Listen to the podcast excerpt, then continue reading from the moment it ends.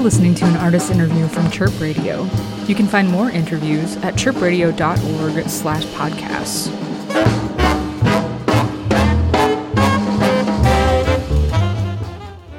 Hi, this is Mick, and you're listening to a Chirp Radio artist interview series. I am on the line right now with Chicago Everything Man, Mike Reed. How are you doing today, Mike? I'm doing great, Mick. Thanks for having me. To just to get this straight, you're actually one of the founders of uh, the Pitchfork Music Fest. Is that correct?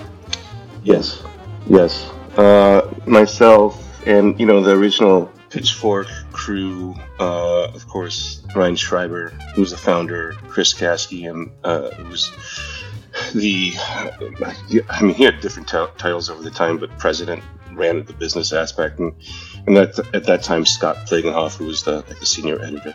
Yeah, that was the beginning parts of Pitchfork, which came out of a, an event that we had done the year before called Intonation, which was also there was a precursor to that, an event called Interchange. That was my first getting my feet wet on a kind of a festival sort of nature, and this was a group of people.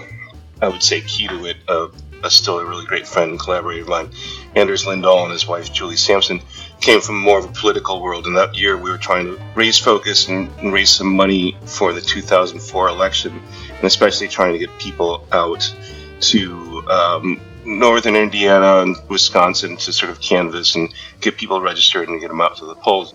You know, there's people that actually came to the first few versions of it that were like 18 or 19 that ended up actually working on the festival. Uh, Adam Krefman, who was the director for events on the Pitchfork side, I mean, he told me that he drove up to go to that specifically, the first first one. I mean, I think the first one, our, our tagline was there was two, 22 bands, and I think it cost 22 bucks. There was like a dollar a band. that was our little selling point. That's um, a pretty good deal.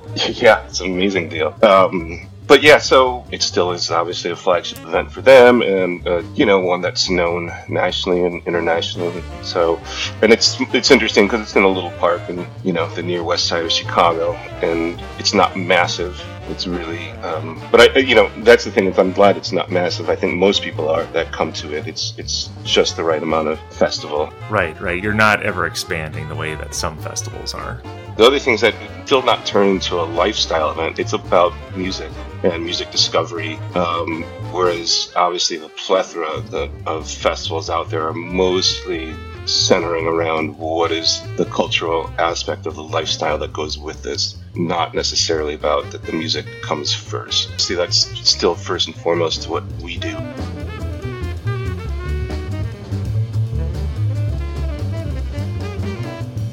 Can you talk a little bit about how Chirp got involved with the festival? Uh, I think, like I mentioned before, one of the things that I wanted to do is trying to figure out how to all the aspects of, of, of an event have the same sort of aesthetic idea. So, if we're going to have vendors there, what would be the right type of vendors to have? Early on, Chirp was doing, I mean, record fair. I remember being at Pulaski Park. I remember once being there.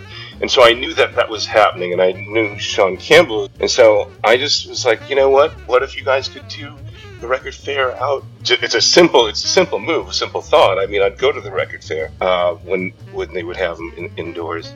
And so why not ask that question? Chirp would bring in multiple vendors instead of us having to go through, you know, 40 or 50 vendors. It's like, no, no, no, we're just going to talk to one organization and they'll do their thing. And that's sort of been the staple of how that happened, how Flatstock, the poster fair, mostly came through um, an association that I had with some different uh, poster makers like uh, Jay Ryan. Was essentially like trying to get with people who essentially have already established their own domain. So it just all kind of makes a lot of sense in that way.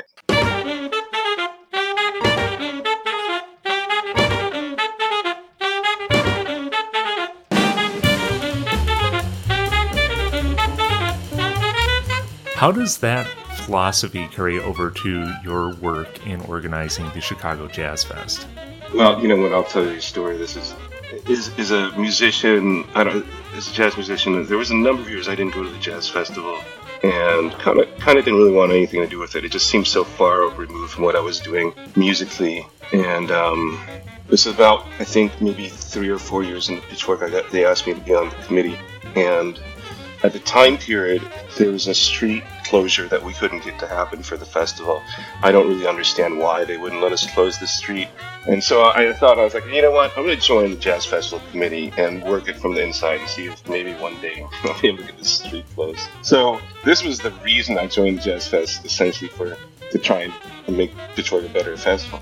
And now, all these years later, it's like, you know, I've chaired the Jazz Festival now with, I think, going on 10 years, and it's, I've learned so much about it and its history and what I think the role that I play is one of, of service for some legacies, some deep institutional information that have been passed on from committee to committee to committee. And it's always been run by people that are part of the overall jazz community. So musicians, writers, different advocates, and it's a completely volunteer sort of situation. Even though I might have a title as chairperson, it doesn't.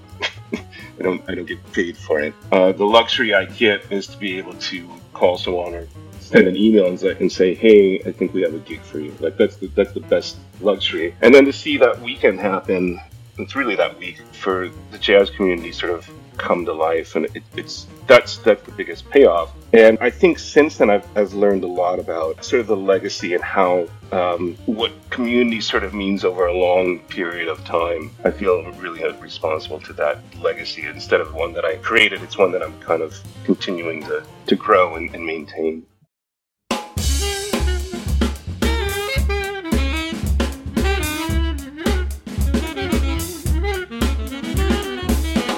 Quick question with everything you do for Pitchfork and the city for Jazz Fest, and then your own venues, Constellation and Hungry Brain, how do you find time for your own solo work, for your own solo expression as a jazz drummer? Yeah, that's always a great question, and there's never enough time. I mean, I can kind of work from wherever, so there may be a month where I'm in Europe playing shows, still working on stuff uh, remotely um, so that that obviously helps quite a bit, um, and it's always been that way. Luckily, you know, over the years things have grown, and I'm not necessarily in the weeds of everything pitchfork related, or not in the weeds of everything that's happening in Constellation. I have really great people that worked with me in, in the past. I still like to plow the snow in front of Constellation Hungry Brain. I, I won't let people do that because it gives me a few hours where I don't have to be in front of a screen. So, what is the status right now of People, Places, and Things and uh, Flesh and Bone? Are those still active groups? Um, are you working on a record with either of them? Yeah, well, Flesh and Bone is essentially just the was an expanded version of People, Places, and Things. You know, the People, Places, and Things quartet. You know, we originally got together exploring and recreating music that was inspired by the Chicago hard bop scene of the '50s, and doing it in our own sort of weird free bop way. Uh, we did a number of records with that. Some with some of the great legends of the time period like Ira Sullivan and Julian Priester and Art Hoyle. And the Flesh and Bone project was another expansion of that, based on a the incident we had on a tour. People, places, and thing. The quartet we had a tour, and we got ourselves um, trapped in the middle of a neo-Nazi riot in the Czech Republic, and had you know escorted on trains throughout the country till we got out of there. It was it was cr- kind of crazy, but the Flesh and Bone project was essentially sort of a, a reflection on that, and we fleshed out the band a little bit more with a few more musicians so that is its own thing. People, places, and things. We actually are going to do some stuff at the end of August, uh, kind of right the week before the Jazz Festival, and we're going to do really one show at the Hungry Brain. I believe it's the 27th, whatever that Sunday is, 26th or 27th uh, with the great British pianist uh, Alexander Hawkins. So he's coming into town. We're going to do some recording for that, and then we'll do um, a show around that. And this last year, I've actually been working on a double record project that I'm hoping will be out in the spring, which is uh, two different bands, but kind of one big release. It's a, a soundtrack for a New York Times article uh, called uh, "The Lonely Death of George Bell." It's kind of a, an article is about what happens to people who die by themselves and are inflamed. You know, it's like I actually kind of made a soundtrack without a, a movie, and so we're trying to figure out what the uh, what the release sort of mechanism will be in terms of time timeline. I think it'll be the spring. Mike Reed, this has been a fantastic conversation. Thank you so much for taking the time to speak with me for the Chirp Radio Artist Interview Series. Again, this has been Mick in conversation with Mike Reed, the fantastic jazz drummer and organizer of the Pitchfork Festival, as well as one of the people who makes Chicago Jazz Fest happen every year. Thanks again, Mike. Thanks for having me. This has been an artist interview from Chirp Radio. You can find this and more interviews at chirpradio.org slash podcasts.